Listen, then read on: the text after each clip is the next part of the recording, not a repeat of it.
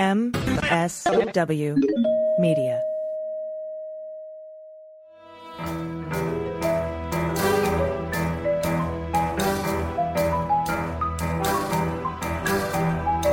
The rule of law is not just some lawyer's turn of phrase. It is the very foundation of our democracy.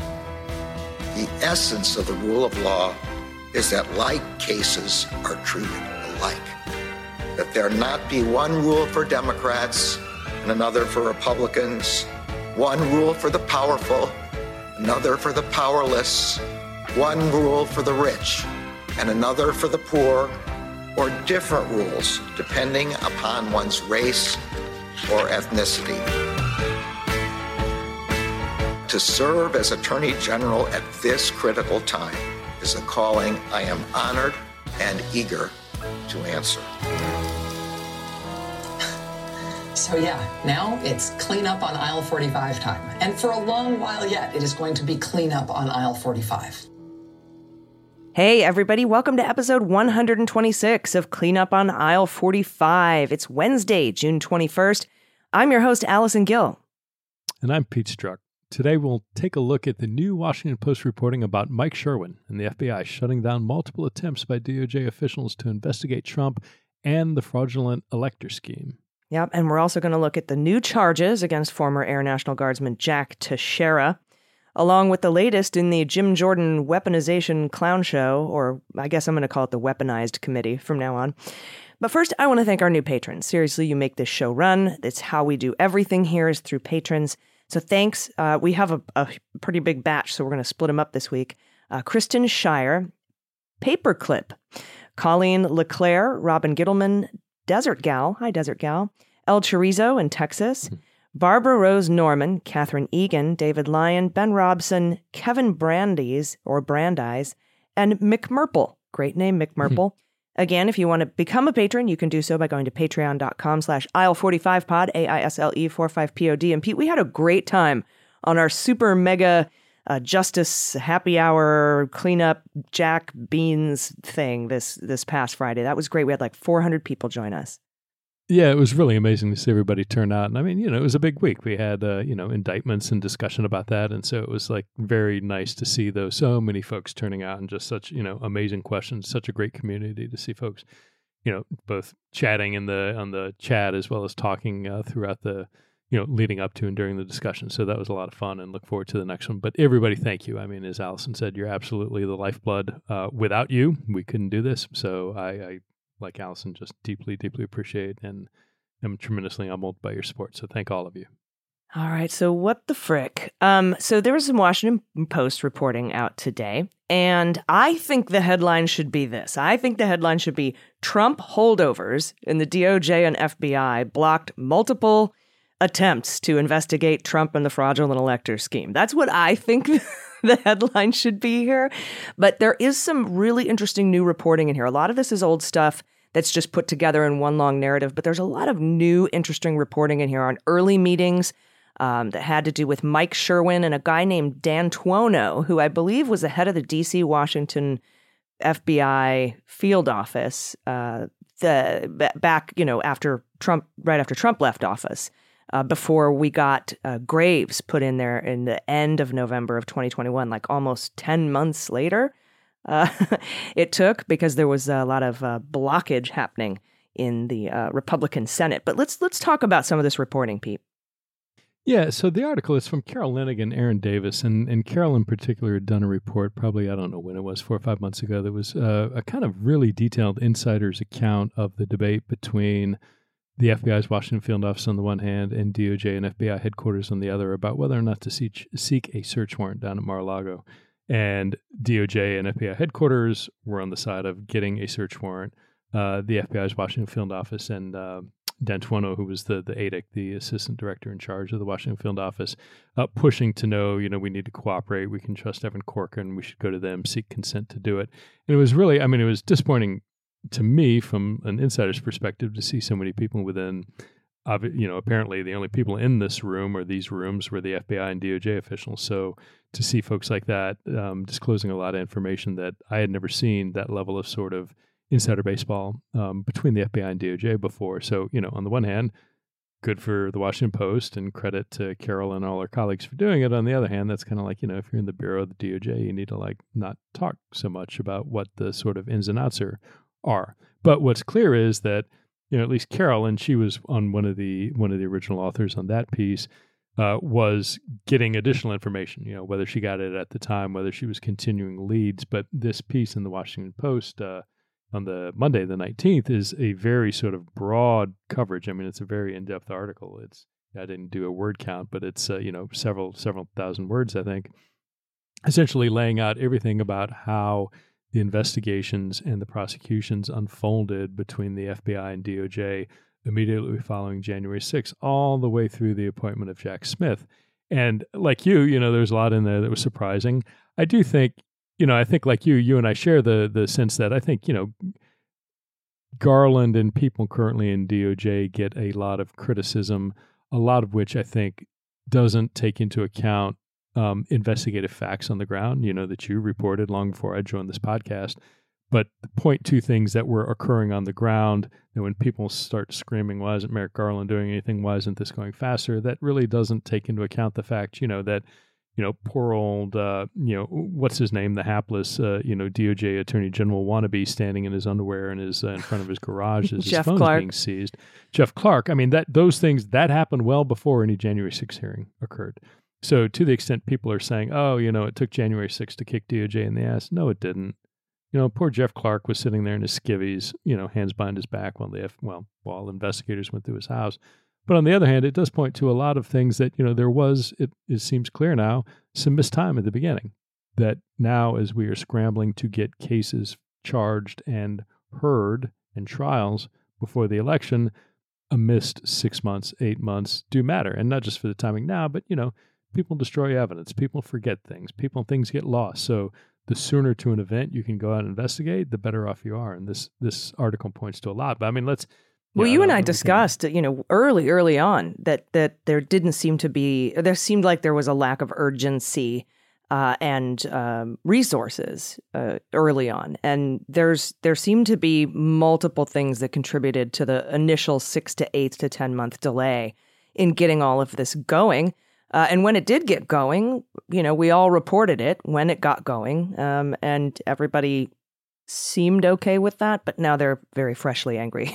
so, um, but uh, I think we need to point out who the culprits are. So, so what do we have? What does tell us? What what was that first meeting?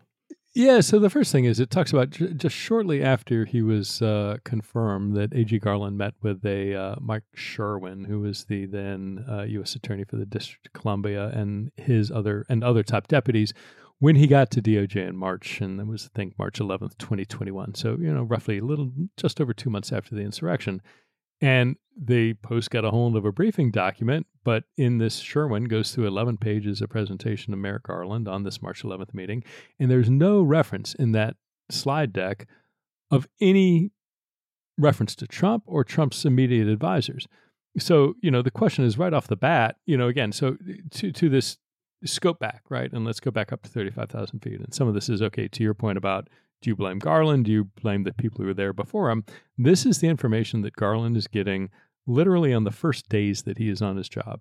And what he is being briefed about does not contain any reference to Donald Trump, does not contain any reference to uh, Mark Meadows or Roger Stone or Alex Jones or Mike Flynn or you know any of these other knuckleheads who are running around, Rudy Giuliani, presumably, the folks that now are of immense interest in terms of what they were doing on January 6th for any number of things that first briefing he gets doesn't contain any information about that. So, you know, the, the question becomes all right, so how, you know, what Garland is only as good as the information that he's being briefed about. But on the other hand, I think you also can't eliminate, and what bothers me the most, both by DOJ, but certainly also it's apparent to me, the FBI, is there is some underlying concern about, well, we don't want to appear partisan you know there's there's everything that we went through and particularly the fbi went through as a result of the clinton uh, email server investigation the russia probe the durham investigation we need to be cautious and we don't want to go too far out of our skis in terms of what we're doing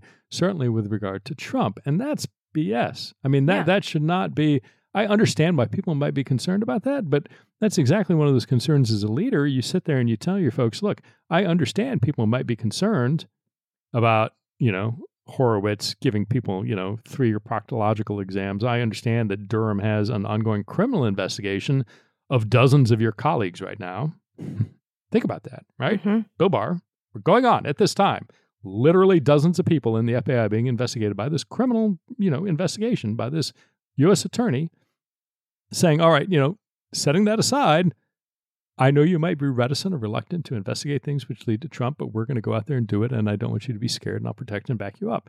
And it seems very clear that certainly in, in you know, large segments of at least the FBI, that wasn't occurring. That on the contrary, people were scared. People didn't want to do it. I don't know, you know, the this threshold, we haven't met it yet. I don't want to get dragged into it. Why do we need to do it? And we Why talked about that do it? chilling effect too. We, we, you know, we're like, this is gonna, this whole investigating the investigators is really gonna make the FBI pretty gun shy about going after anybody political at all. But those political considerations of trying to be apolitical are in themselves political. Uh, you know, I so it's uh, you know it's it's this um, sort of double edged sword there, but um, the the effort, uh, like you said, into you know to investigate Trump over classified records, um, had had the same kind of obstacles with the FBI as you brought up at the top of the show, but the delays began before Garland even got there.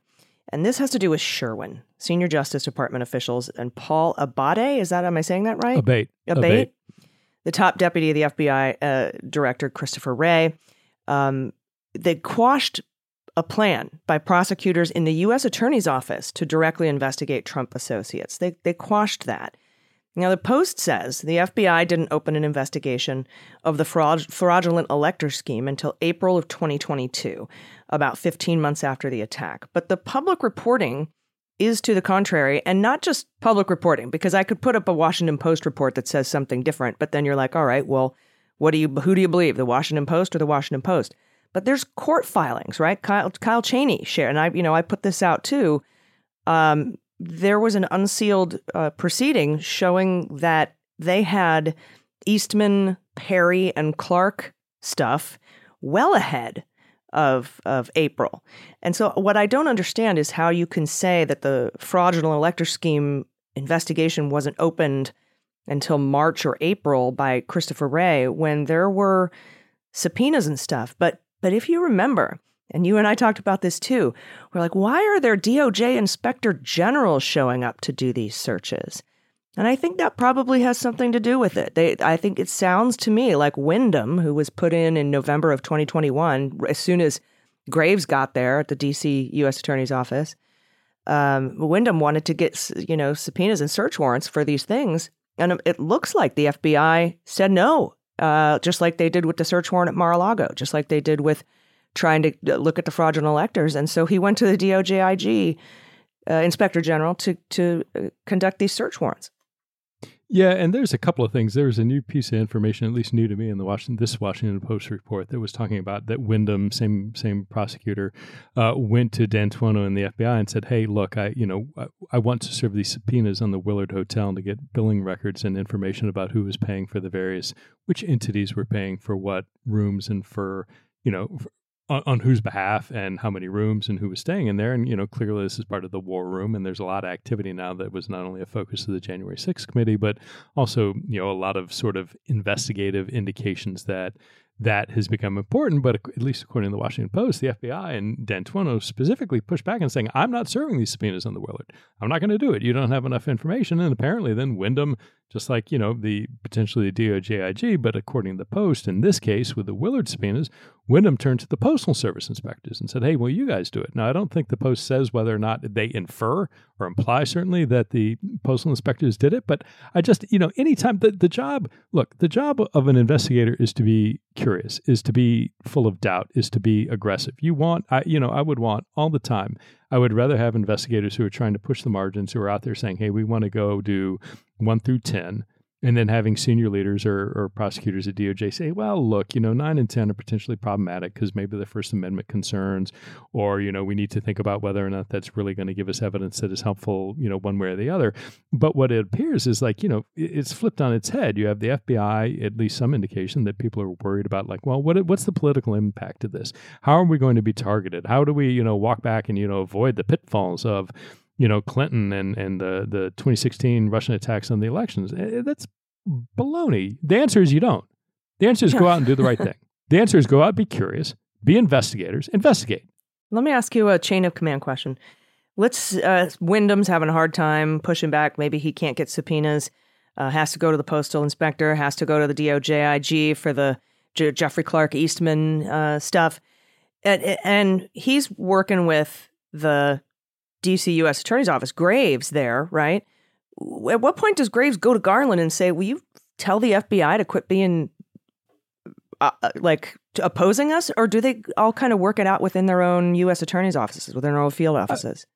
I mean, look, generally you don't want to ever elevate something like that to main justice and FBI headquarters. That's the kind of thing. And again, you know, the, the, people should understand. I mean, there are frequently conflicts between prosecutors and investigators about wanting to do course of action A versus course of action B, and there's a lot of give and take, and sometimes that gets very heated. So if something like this to occur is not unheard of. It's not unusual, and typically, you know, nobody wants to like go to their boss at you know down down the street at you know and say hey look you know we can't work this out will you solve it for us but you know, it also seems that at least from the early days, according to again, according to this Washington Post report, that Garland and Wray, and certainly, you know, Lisa Monaco, the deputy attorney general, and Paul Abbate, the number two at the FBI, the deputy director, were all kind of on board about no, we need to build up from the ground. Mm-hmm, mm-hmm. And look, I get that initially, right? I mean, some of it, the article makes a good point that right after January 6th, the goal was we need to put some of these high visibility people who engaged in the insurrection under arrest because we want to send a message and have a deterrent effect. Anybody who might be thinking about showing up on the inauguration on January 20th, we want to deter that. Makes a lot of sense to me. I mean, and I think that was, you know, between that and saying, hey, we don't want to rush down to the end to opening a case on Trump, you know, we want to build to it that might make sense but it doesn't make sense that you know there's a quote in the in the article that talks about you do get to the point where as you're working up there's not a ladder to mm. get you from the people on the ground on January 6th, of the Oath Keepers of the Proud Boys, into some of this criminal activity, alleged criminal activity, particularly on the fake elector slates. I mean, there's nothing investigating the Oath Keepers and the Proud Boys and every single one of the thousand plus people who trespassed onto the Capitol and interrupted the certification. None of that is going to get you to the plot allegedly to you know have these fake electors upset the results of the election you you you you can't get from there from one from point A to point B. You have to start at a different point, and that's one of those you know the frustrating. Well, especially if you're that, not allowed to subpoena people at the Willard. Uh, right. So I just which I, would be the only I, connection. I think, yeah, and I don't, you know, and it is concerning to me that that I, I don't know D'Antuono. I don't. I mean, we just we were in we investigated different sorts of uh, topics and areas, and we didn't overlap in any particular assignment. So I don't know him, but I am concerned where you see somebody who is showing up in a couple of different instances, whether it's the fight to not, you know, we shouldn't get a search warrant for Mar-a-Lago. It's like, all right, well, that delayed things at a minimum, and God knows what happened to all these classified documents in the hands of Trump, and you know what what was lost in the course of those months of delay. When that same person is here sitting there saying i'm not going to serve these subpoenas at the willard causing a, a prosecutor to go to the postal service inspectors to do it. it it just isn't again the, the core the core needs to be be curious. And it doesn't it shouldn't matter. Be curious about what hillary clinton did with her you know server. Be curious about what the russians did. Be curious about what the hell you know Clark and Eastman were doing. It, it's just your job as an investigator. First and foremost, like top of the list, work hard and be curious. That that's all you can ask for. Yeah, and it seems to me like a lot of the sourcing here is Sherwin. You know, the the Post got his memo from that meeting, uh, and I, you know, part of me wonders if this isn't like a Sherwin. Uh, you know, rehab tour kind of a thing. Maybe he wants to come back out and be somebody again. Uh, but I want to talk a little bit more about Sherwin just a, little bit. But we do have to take a quick break. So everybody uh, stick around. We'll be right back.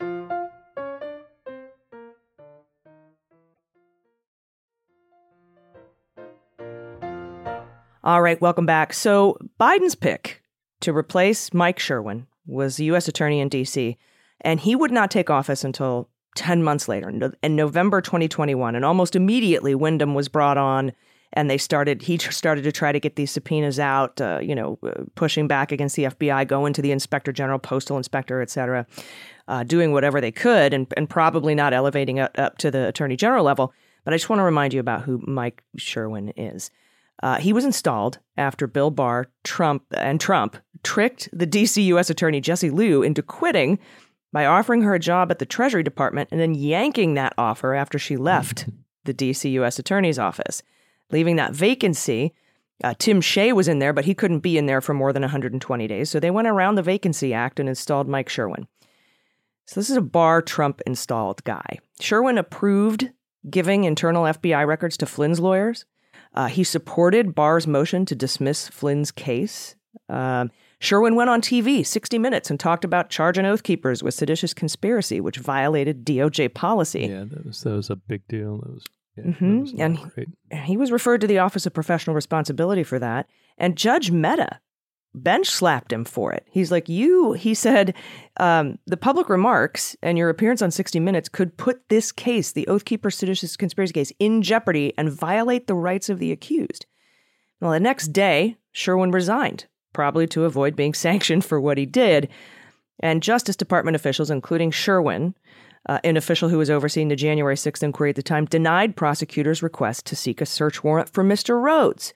So he's he's denying search warrants and uh, subpoenas all over the fucking place. Excuse me, all over the place. So well, we, we can swear here, just not as much as in the weekend episode. um, so I I just want everybody to remember who Mike Sherwin is, and that he's the one giving this memo, seemingly, apparently, to the Washington Post. And um, to me, he's just not a he's not a good guy. Yeah, and it's curious to me a couple of things. I mean, I think there was also a in at least one inspector general report some note about an individual who had resigned and could not be compelled to testify because they had resigned. And I don't know if they're referring to Sherwin. I mean, there were a lot of people who were resigning around things that the IG is looking at, but there are.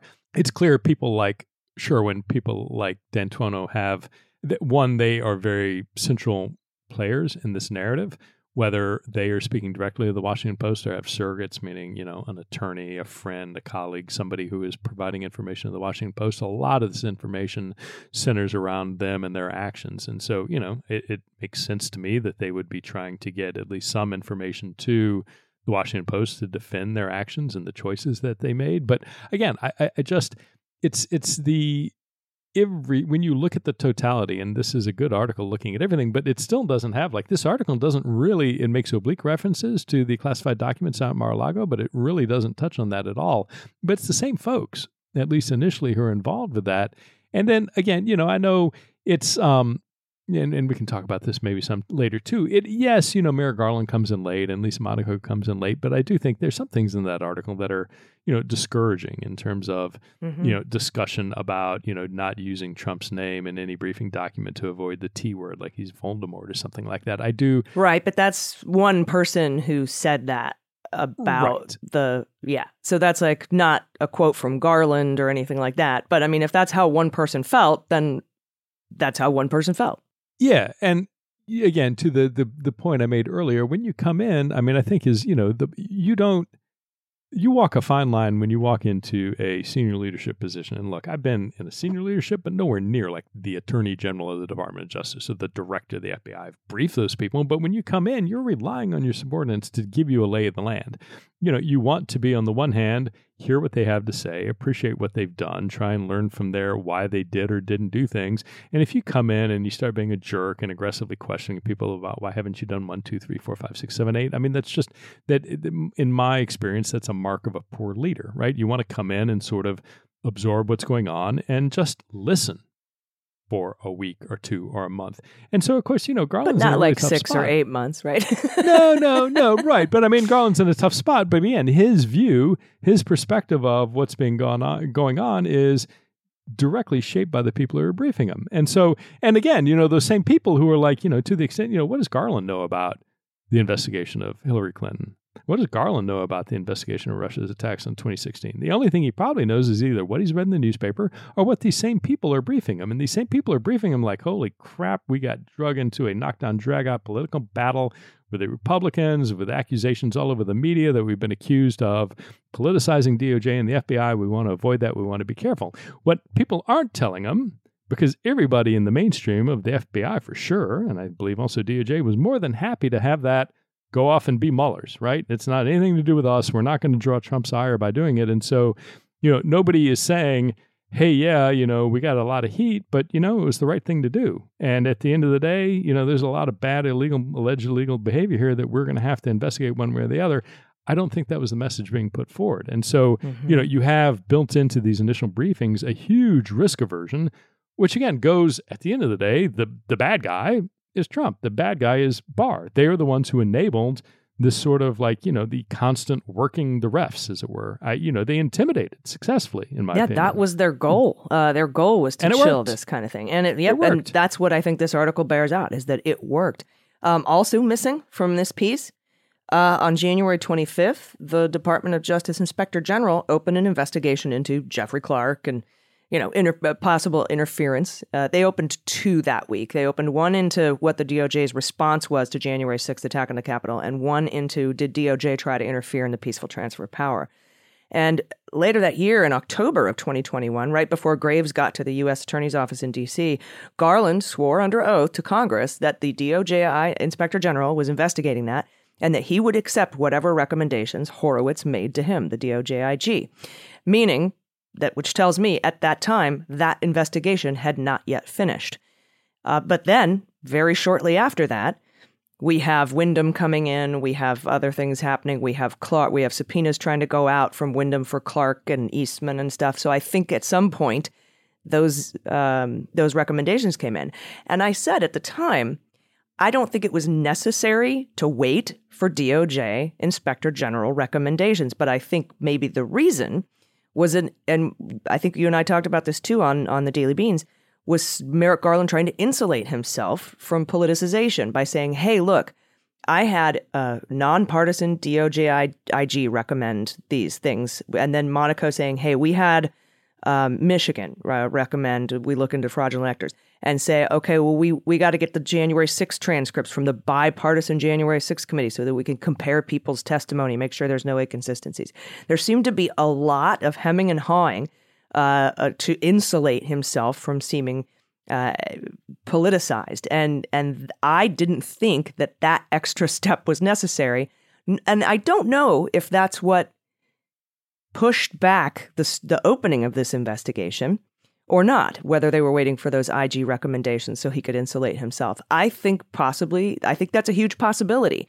Um, and it might be another reason that we didn't see activity on this until the end of 2021, until about nine or 10 months after the attack on the Capitol, at least looking into the fraudulent elector scheme, um, the, the Raffensperger phone, you know, all this other uh, kind of Jeffrey Clark stuff that he was doing with his letters to seven states and trying to tell Georgia to, you know, put in false electors or whatever. I don't know if that's the case, but it's not mentioned in this in this article, and I do think it's important.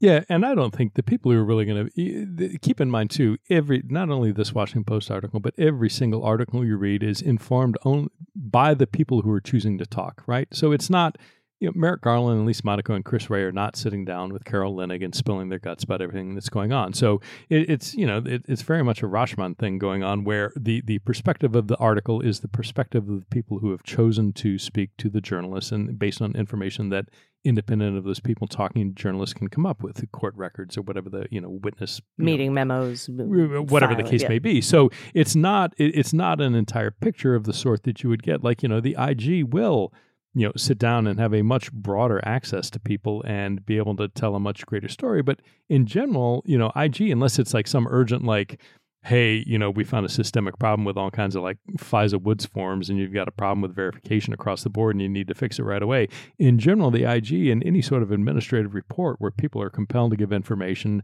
and you get a very complete record typically those things get held until after all the criminal stuff is wrapped up because you don't want some big IG report dropping in the right. middle of a prosecution that's going to create, you know, discoverable material and whatever the case may be. So I, you know, one, I hope the IG is getting a very complete, you know, even far more than the Washington Post is, everybody's perspective because it's not just, you know, what, you know, Mike Sherwin thought. It's all these different people in the room having a very unvarnished, you know, under oath interview with the IG saying, no, this has happened. This is what happened. This is what I was thinking. This is why we did what we did. I hope that will come. We'll see. I don't, I think, you know, I, again, you know, my little inside opinion is that I think, you know, Mike Horowitz is, is much more afraid of Chuck Grassley and a Republican uh, Senate Judiciary Committee than he is a Dick Durbin and the Democrats. And that's the committee that gives him his funding and his legal authority. So I'm curious to see what this report ultimately looks like. But uh, you know, again, he he has shown that he's able to put out very comprehensive, very complete uh, accountings of what went on. And so, will he do that for all of the things from January 6, 2021 through, you know, today? I hope so. Are Well, we going to see it think- anytime soon? I doubt it. I mean, we saw the IG report uh, about FISA after the uh, Mueller investigation was over. Um, if there were recommendations and a report went out at the end of 2021 from the IG, and there were criminal referrals in there or something like that, of course, we're not going to see that report until everything's done. But I do think we'll see that report once charging decisions are made, or perhaps even after um, Jack Smith files his final report with the Department of Justice about his investigation into January 6th, since it's his now. Um, so, uh, but you know, again, just another potential reason for delay. Not saying I agree with it, but that it could be out there and it's just not mentioned in this report. Um, all right, we have a lot more news to get to. Um, real fun stuff. Uh, we can, I think after this break, we're going to talk about um, uh, Jack Teixeira, and we've got some interesting stuff with Jim Jordan and Comer and Ron Johnson and all those cool dudes. So uh, stick around. We'll be right back.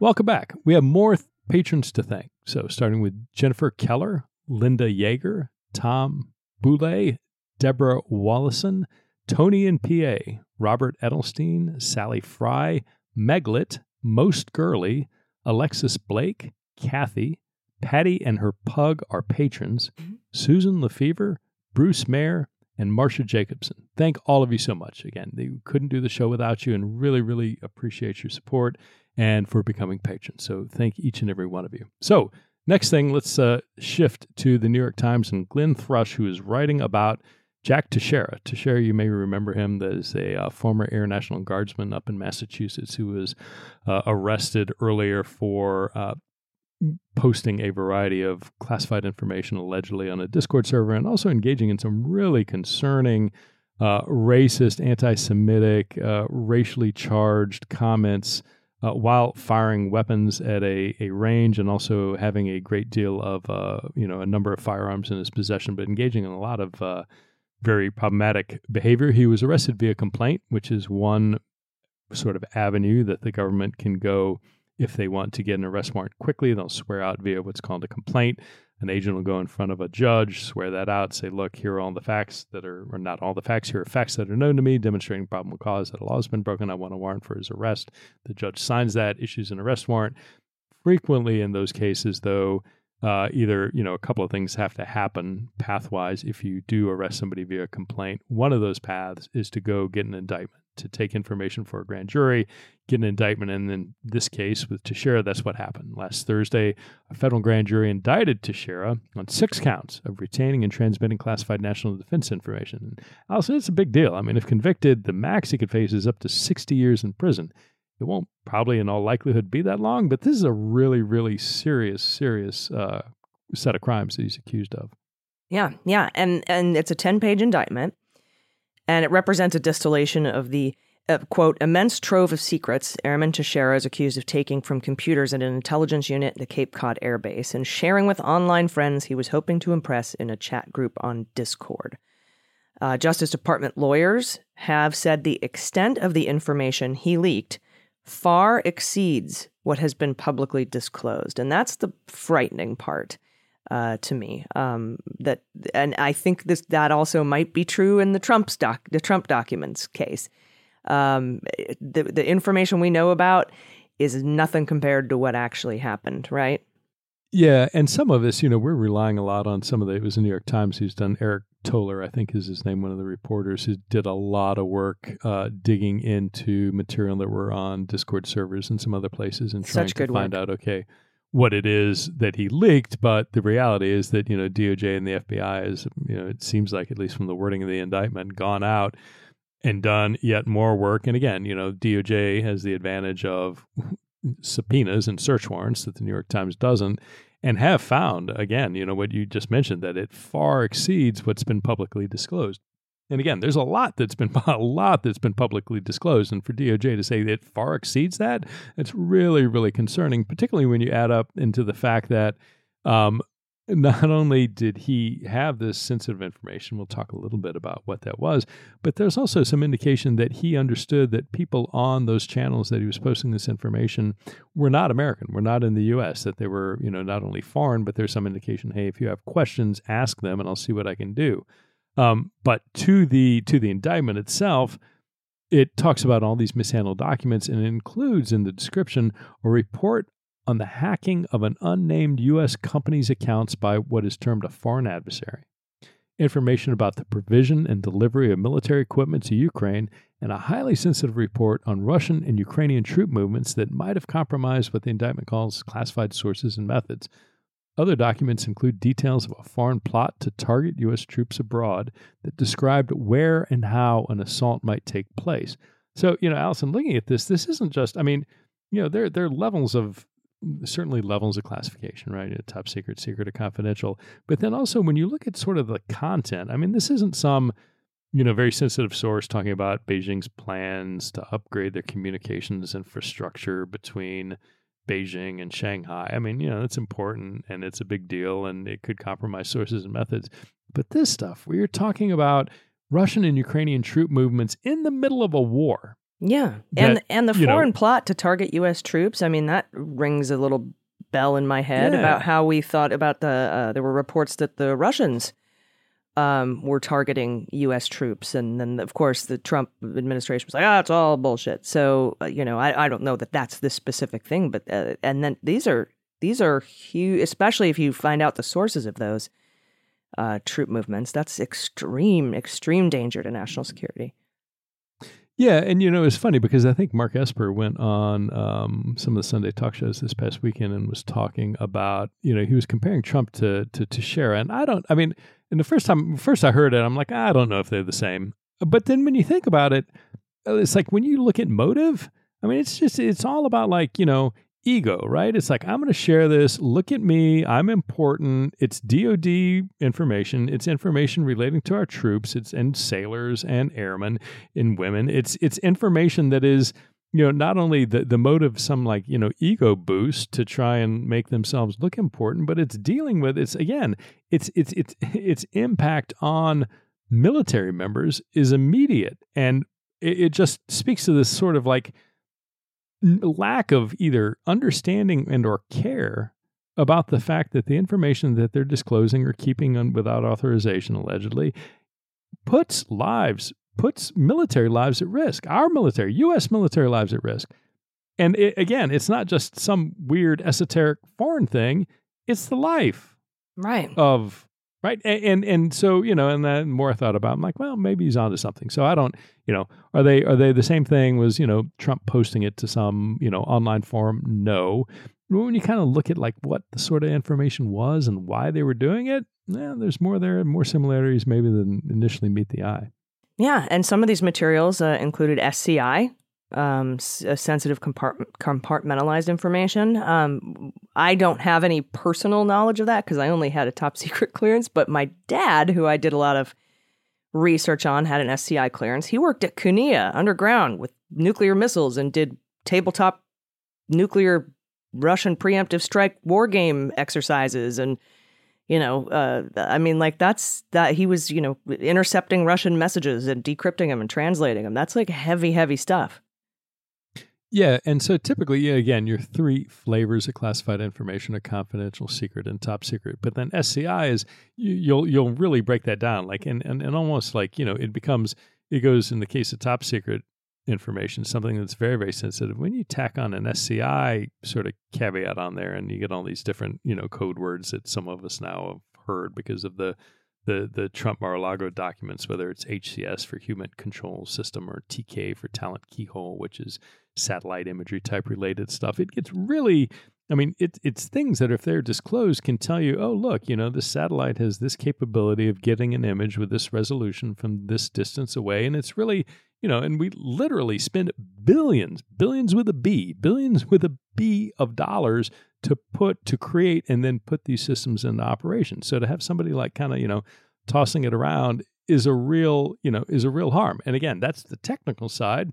On the human side, if this sort of thing leads to the identification of somebody who is within the the PRC military, you know, within 2PLA, their their military intelligence services, if that allows the, the PRC to identify them, there's a real good chance that they get arrested and executed. So, you know, not only are we talking about huge amounts of money, we're talking about human lives. And so that's it's it's a really big deal.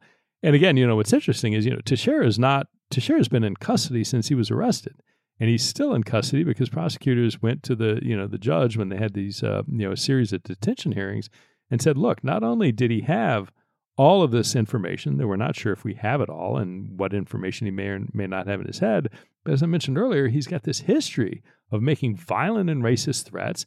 He had access to a wide variety of weapons that he had purchased, and so you have this sort of like dual threat of on the one hand harm he might cause the community by disclosure classified information. And on the other hand, like physical harm he might cause the community mm-hmm. because he's like, you know, and again, in high school, there's some indication that he was suspended because of violent threats that he made. So it's, it's a, you know, he, short story is he's in jail. He will not likely leave jail until trial. And we'll see if he, uh, you know, goes to trial or tries to get a plea deal instead. Yeah. It'll be interesting to see if uh, whether or not he um, cops a plea on this one. Um, it's yeah, it's he's a very dangerous person. I, I think. I mean, I would hope you know he's not.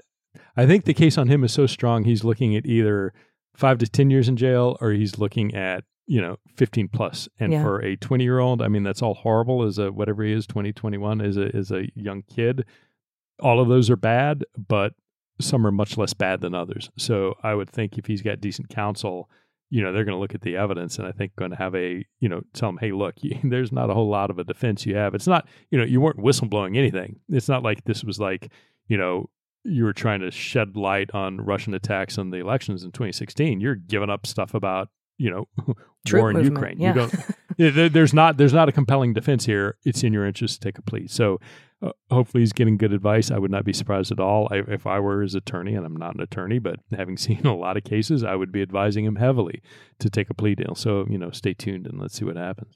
Yeah, we'll talk more about it as the case goes on. All right, we're to take one more quick break, then we're to come back and talk about the, uh, you know, the clown show in the, in the Republican House. And now they're dragging some Republican senators into it too, although they've been there for a while. Stick around. We'll be right back.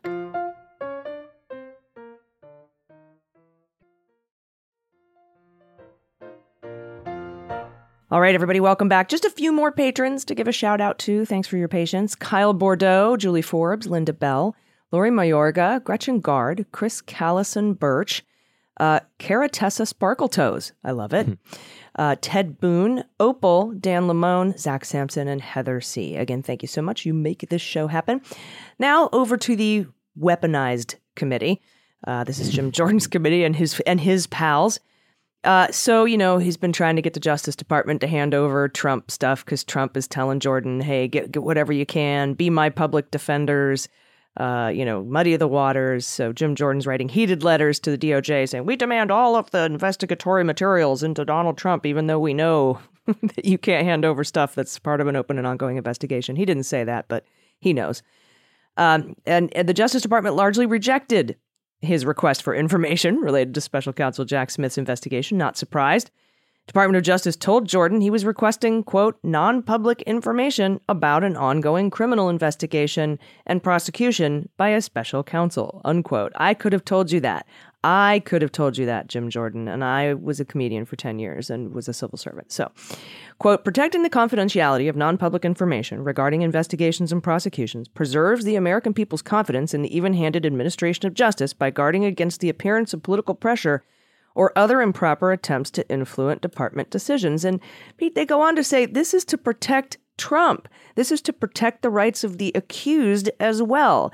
That's what I don't think people understand. You could mess up, uh, you could mess it up for, for Donald. uh, if you do this. It could violate his Fourth Amendment. Like people just don't seem to understand. And other unnamed um, or unindicted co-conspirators or people who aren't being charged, releasing their names is is uh, you know uh, that's a bad. We don't do that. we, well, you do if you're Durham, but we don't do that. Yeah, right. Of course. Yeah, and you know, keep in mind too, this is coming on the heels of uh, Rolling Stone reporting that we talked about earlier. I think a couple of weeks ago at this point, that members of the Trump team are trying to get the names of every person working for Jack Smith because they want to put them on a short list. That one of the first things that happens when Trump uh, regains the presidency is they all get fired. So you know this is you know clearly and harass them in the meantime and, and harass right. And you know before that, do what you know Trump has already done by talking about you know and naming Jack Smith's uh, spouse and you know kind of repeatedly. He knows full well what happens when he names her in a speech. I'm you know certain the level of sort of not just spam, but you know outright threats and and uh, you know both online and physical threats that come their way. He knows what he's doing, and so there's no hidden agenda here. The goal is retribution. Yes, Trump always tells all his campaign rallies, and now he's just enlisted Jim Jordan to try and use the the power of Congress to get at that same information. And you know, like you, not at all surprised the DOJ said this. It was absolutely predictable, and it's you know it just goes to show that you know this kind of BS performance art that Jim Jordan is engaging in, knowing he's not going to get anywhere. The, the goal but then he can say that they're you know oh they're deep state, uh, they won't give us the stuff. You know. Uh, right. And, and and what are you doing? What are you doing? You're trying to it's like a it's it is a mob boss, right? You're you're you're working for a mob boss who are trying to identify people who are investigating you to try and put the screws to them to deter them from doing their job, right? To say, look, you really want to do this because it might, you know, a couple years might cost you your job. That's he's putting he's putting the Congress, the power of the Congress behind that effort. I, you know, and it would be, you know, it's it's horrible, and uh, the only mitigating factor is they're so goddamn incompetent about it that it's never going to get anywhere. But that doesn't take away from the horror that you know Jordan or you know his his, his buddy uh, James Comer, who always reminds me of you know Ralph on that Simpsons episode where they're making Valentines, and the teacher's like, "The children are right to laugh at you." You know, it, it's this sort of it, it just I, they, they are hapless, and that is the only saving grace from what is a wild, wild abuse of not just an abuse of power, but just utterly trying to, uh, you know, dancing on the edge of criminal, you know, obstruction and intimidation. I, it just, yeah. I've never seen anything like it. Yeah. And uh, the DOJ, by the way, uh, did say uh, we do have 26 people working uh, for Jack Smith, but they're not going to give you the names. Um, so, you know, that's pretty comparable to what Mueller had. I think Mueller had about 17. Um, and uh, but then there were I think 20 to 40 co-located FBI agents, counterintelligence folks that were going back and forth doing counterintelligence stuff. Uh, but uh, I, I, don't think they. I think that the, the 26 doesn't include FBI uh, agents, analysts, and and things like that. So that's a pretty robust. Yeah. That's a pretty robust group. Yeah, and that's that's about what I expected. Look, there's a lot of wiggle room in that number and how they define it. And they, if they say people who ever worked on it, I mean, that could be you have a like a computer forensic expert who gets called in to do some analysis of, you know, three cell phones that are seized and puts in she puts in a week and a half of work. You know, that's a person who worked on it, but it's not like a full time core team member. So there was, uh, when I read the statement, it was like, oh, okay, there's a little bit of ambiguity in here, which is a good thing. But again, about the size that I would expect. And again, people need to understand it's a pretty complex endeavor. It's not just Mar a Lago, but when you think about everything that went on with January 6th, everything from like were they witting or coordinating the violence in the March on the Capitol, the fake elector plot, all the stuff that went on with Eastman. I, there, there's so many different, you know, were congressmen and women involved in this? You know, going back to that December meeting, were they witting to it? Louis Gohmert and all these congressional people who like sponsored federal lawsuits trying to. There are so many different avenues it's a complex, complex investigation. So, uh, you know, I wasn't surprised to see that many, and you know, I'm glad to glad to see that it's resourced as it, you know, at the level it appears to be. Yeah, yeah, I remember there was a whole forensics team, accounting team that was brought in to the Mueller uh, probe that was ancillary, right? But you, you know, there's definitely more to just the core team, and they don't really specify whether this is a core team or not. But of course, no, Jim, you can't have their names. Um, DOJ warned that disclosing any information from from Jack Smith's uh, investigations could violate laws and court orders. um, you know, not just interfere with the investigation. So, I mean, that, everybody knows that. We all know that. We were all trying to get Mueller stuff, and you know, and Mueller's like, no, no, sorry, you can't. I'll have a report for you. Um, probably earlier than I expected, but I'll have a report for you. Uh, so you know, just you have to hang back and, and wait for that. So anyway, we'll see we'll see how Jim Jordan. I mean, there's going to be we're going to have so many episodes, Pete, on how Jim Jordan spins that report if he's still in Congress when the report comes out. yeah, God, well, no kidding. And I mean, you know, look, you know, all this though, it, it is again, we're laughing about it because it deserves to be laughed at. But one of the most chilling things about Miami was when they were talking about you know Trump's initial appearance and his arraignment. And the discussion of a security detail, and it wasn't Trump's Secret Service security detail. It was the discussion of Jack Smith's security detail. And the fact that we need in this day and age a case involving a former president of the United States with the threat environment is so large that the special prosecutor has a not, you know, a guy, but a detail, a security detail who has to travel with him down to Miami because of the threat picture.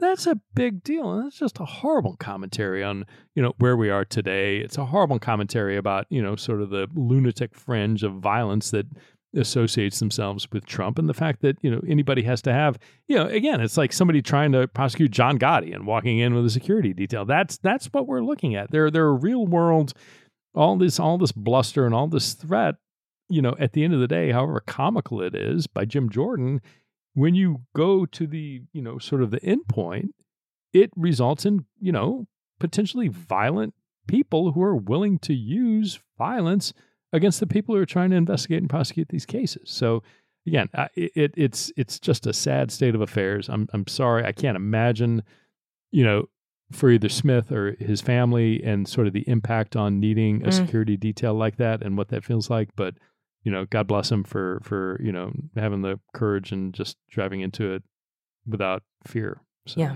yeah, agreed. Um, regardless of how long it took him to get there, right? what we were talking about in the first day.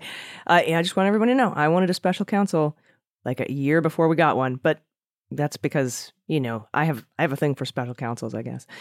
Um, all right, and finally, Lordy, there aren't tapes. um, Cue the Benny Hill music, right? That was, the, that was the part of the program where we laugh. Several Republicans said this week they don't know if there really are tapes of Joe Biden talking about being bribed. House Oversight Committee Chair Jim Comer said lawmakers, quote, don't know if they're legit or not. That's him, that's him talking. Don't know if they're legit or not, but we know that the foreign national claims he has them, unquote. Jim Jordan said, yeah. "We don't know for sure if these tapes exist." Unquote. Uh, it's it, it goes on. There's more, but you wanted to say something. No, and I mean, yeah, the, the funniest part is Ron Johnson, who, you know, auditioning for, you know, one of the few senators auditioning for a place in the House of Representatives, suggested on a program, not making this up, a program called The Conservative Circus, that not only might the tapes not exist, but also the foreign national who spoke to the FBI informant might lack credibility. Quote, Ron Johnson, proud sen- one of two senators from the proud state of Wisconsin, quote, we don't know really if the tapes exist. We just don't know that. Whether this was just a bluff on the part of whoever the executive was, I think it was Mykola Zlochevsky, the CEO of the the, the corrupt oligarch, unquote. So they, they, they, it's, it's a clown show. It is, in fact, a conservative circus. Oh, and by the way, for, for Ron Johnson to admit that, that that's a bad dude because he's he's funneled and laundered all sorts of Russian disinformation into Congress in the past uh, from his buddies Rudy over at Fraud Guarantee and Firtash and all that shit during the whole Ukraine thing. Uh, for him to say eh, it might not be legit, Ron Johnson saying that who? And who who is Ron? Who are Senator? I'm sorry, I should be respectful. Who are Senator Johnson's PR people? Who are the people saying, you know what, Senator? Yeah, there's a program, the Conservative Circus. Sounds good, boss. Why don't you go on there? hey, boss, there's this group coming in. They've got information. They're kind of sketchy, little slimy guys. They their company they call themselves Fraud Guarantee. Hey, go for it, boss. That sounds. I mean, who who is advising this man? Mm. Why, why is it that continually find, you know, it's like a, it, it, truly, you could not make. We do more research for the shows I appear on. I, yeah. senator. well, yeah, I just, I will, we'll see where it goes. But, you know, hey, he just got mm. reelected. So we have five years and what, two months, five years when was, when was he sworn in in January? So what? Five years and five months left of this Yay. delightful, uh, you know, a beautiful mind, a beautiful mind, Beautiful the- mind boxes. Yes. Um, yes. And uh, before we get out of here, uh, we've been following the E. Jean Carroll case. And you know, there's Carroll 1, O N E, and Carroll 2, T W O. Carroll 1 was 2019, where Trump said when he was president, he defamed her. Then there was Carroll 2 when he repeated the exact same stuff on Truth Social after he was president. They they won their case, uh, Carroll 2. Uh, but there, but Carroll 1 was hung up because DOJ was going to rep that case, and it was being decided by the D.C. Circuit Court of Appeals as to whether or not DOJ could, no, not Second Circuit, excuse me, Second Circuit, which threw it to the D.C. Court, which threw it back to the Second Circuit. And that, you know, it's just been going on and on because trying to decide whether what Trump said when he was president was part of his job. Now, it was originally Bill Barr who came in and said the DOJ is going to rep in Carroll 1. Well, recently, as you know, uh, Carroll filed uh, an amended complaint to the first one, the 2019 Carroll 1 case, saying, hey, he went on CNN Town Hall and said all the same stuff again. We'd like to do an amended complaint on to Carroll 1. At which point, Department of Justice and Merrick Garland said, oh, really? Well, we withdraw our representation of Donald Trump in that case, and we would like time to reconsider whether we will represent him based on whether or not the judge uh, accepts the amended complaint. Well, the judge has accepted the amended complaint, and Judge Kaplan, same judge as the Carroll 2 case, has set the trial date for January 2024. But I haven't heard yet if the DOJ is going to rep. I don't think they will because it's there was stuff said outside of his job, and the court has accepted this as one case. Yeah, and you know it's going to be really interesting too because I do think, look, a- at the end of the day, however much Merrick Garland talks about returning DOJ to the norms that have guided its history for the you know however many past generations, they are sensitive to public sentiment. They do read the Washington Post. They do see criticism that's being levied against them, and so in the context, certainly they got a ton of it, in my opinion, appropriately, when they defended Trump, saying this was you know they were going to remove it, and he made these comments in the you know course of his official duties as the president, which I think is nonsense. Yep. I am very curious to see where they come out on this because there are a lot of things, uh, you know, going on in terms of DOJ's position vis-a-vis Trump as opposed to the presidency, and whether those two are necessarily analogous in a legal uh, sort of courtroom setting. That I think DOJ, I hope, is doing a lot of really hard thinking about what what does justice served look like? And you know the, you, by by if you do or don't do something with trump it's not like you are giving up or setting any precedent from a you know a more you know dare i say it normal president. Trump is sui generis. So just the things he are doing in my opinion don't lock you into you know trump was saying the things he said about e. Jean carroll and some president and 2082 is going to say something that is not, you know, not at all anything like Trump was, and therefore, but you're locked into this precedent. I don't. I, I think sometimes DOJ falls into the trap of thinking too hard. I Yeah. think they fall into the trap of being trying to be too apolitical and actually start causing damage. And uh, you know, if I'm to, and I know we're, we're probably a little different on our, you know, level of criticism of uh, Merrick Garland and some of the senior DOJ folks, but to the extent I have criticism coming about the very beginning, um, topic of discussion on our podcast today, this Washington Post article, It said Garland in particular is trying too hard to Mm-hmm. return to past practice. He's trying too hard to be apolitical.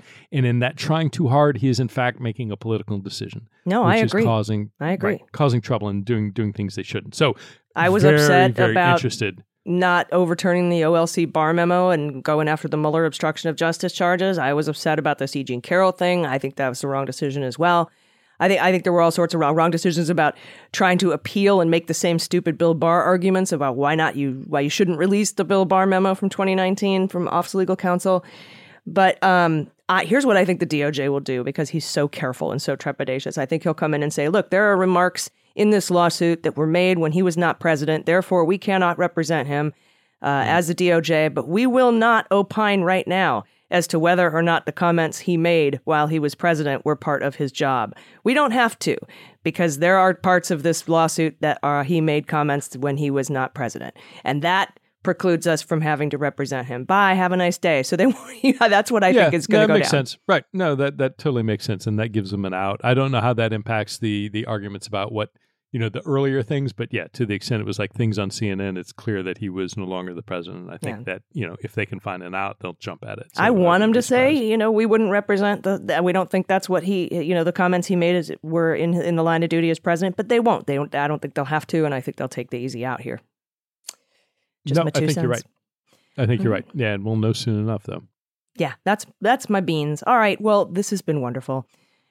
And who knows where we'll be next week at this time, my friend. Uh, there could be other charges coming out of New Jersey. There, there was ongoing investigations and a Jack Smith filing. We could have January 6th stuff wrapping. I mean, it, we're at the right now. It's it's a anything could happen time period. Yeah, and we're you know next week we'll be about a month out from the beginning of the window when Fani Willis said that she would uh, you know to be alert for any sort of indictment coming. So you know, but how do you you know it's filling up, right? So you, you've got New York, you got Alvin Bragg, you got uh, Jack Smith in the trial and the documents. You have now E. Jean Carroll's lawsuit in the beginning of January 2024. You have Georgia yet to come. You have January 6th potentially yet to come, and all this New York is like Attorney General. I, uh, right, New York AG, and yeah, it, there is a lot going on, and you know Trump's dance card is legally is you know already full and just getting fuller. So you know we'll track it all for you and uh, you know talk about it as we get there. Yep, absolutely. All right, everybody. I've been Allison Gill, And I'm Pete Strzok. And this has been Cleanup on Aisle 45. Cleanup on Aisle 45 is written, researched, and produced by Allison Gill, with editing by Molly Hockey. Our art and logo designer by Joelle Reeder and Moxie Design Studios, and our music is composed and performed by Adam Orr. Cleanup on Aisle 45 is a proud member of the MSW Media Network, a collection of creator owned podcasts dedicated to news, politics, and justice. For more information, visit MSWmedia.com.